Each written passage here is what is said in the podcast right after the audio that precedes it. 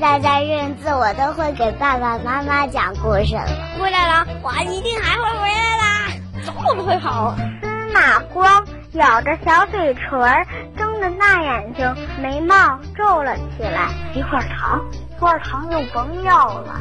不是，我牙底儿那儿粘着呢。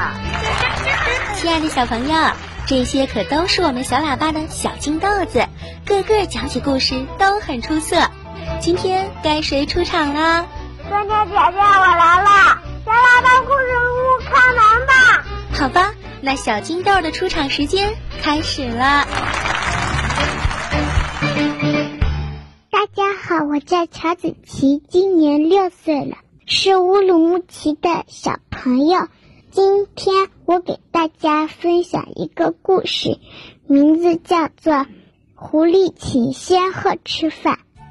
一天，狐狸请仙鹤吃饭，可它却很小气，端出一只平底的小盘子，盘子里盛了一点肉汤。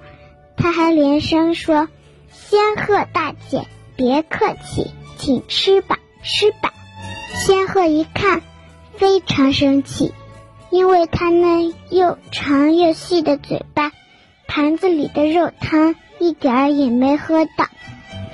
可狐狸呢，张开它那又阔又大的嘴巴，呼噜呼噜没几下就把汤喝光了。他还假惺惺地问仙鹤：“仙鹤大姐，我做的汤不知合不合你口味？”仙鹤笑嘻嘻地说：“谢谢您的午餐，明天请到我们家吃饭吧。”狐狸正等着这句话呢。他又说：“好的，明天中午我一定去，一定去。”晚饭没吃，第二天的早饭也没有吃，饿着肚皮早早来到仙鹤家吃饭。仙鹤拿出一个又长长的瓶子，瓶子里面有一点鱼和汤。仙鹤指着瓶子里的鱼和汤说：“狐狸，请吃吧。”狐狸看看鱼和汤，看起来香香的，闻起来香，但是它一点儿也吃不到，只能看着仙鹤把又长又细的嘴巴伸进瓶子里，把鱼吃了，汤喝光。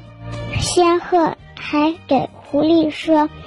吃吧，别客气，吃吧。狐狸只能饿着肚皮回家吃了。好了，我的故事讲完了，谢谢大家。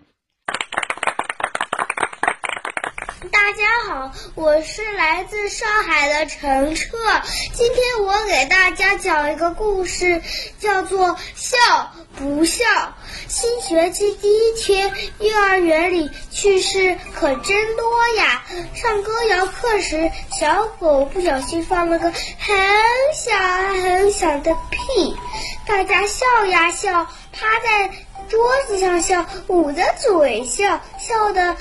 都喘不上气了，小山羊却像没听见一样，一声都不笑。为什么不笑呢？一定是想回家了。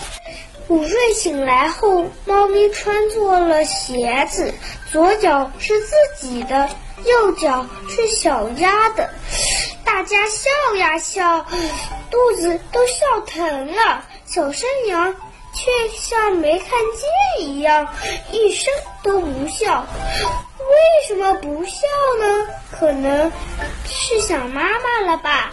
上体育课时，小马的裤子撕破了，屁股露了出来。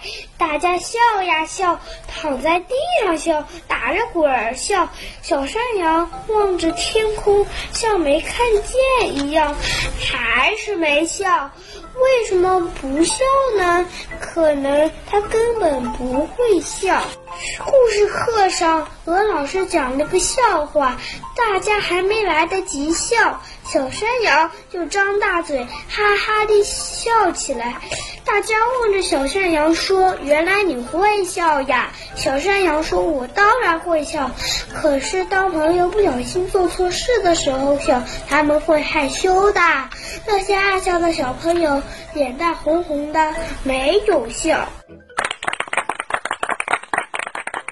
谢谢乌鲁木齐的小朋友乔子琪和上海的陈澈，你们的故事都讲的挺好听，你们也非常可爱。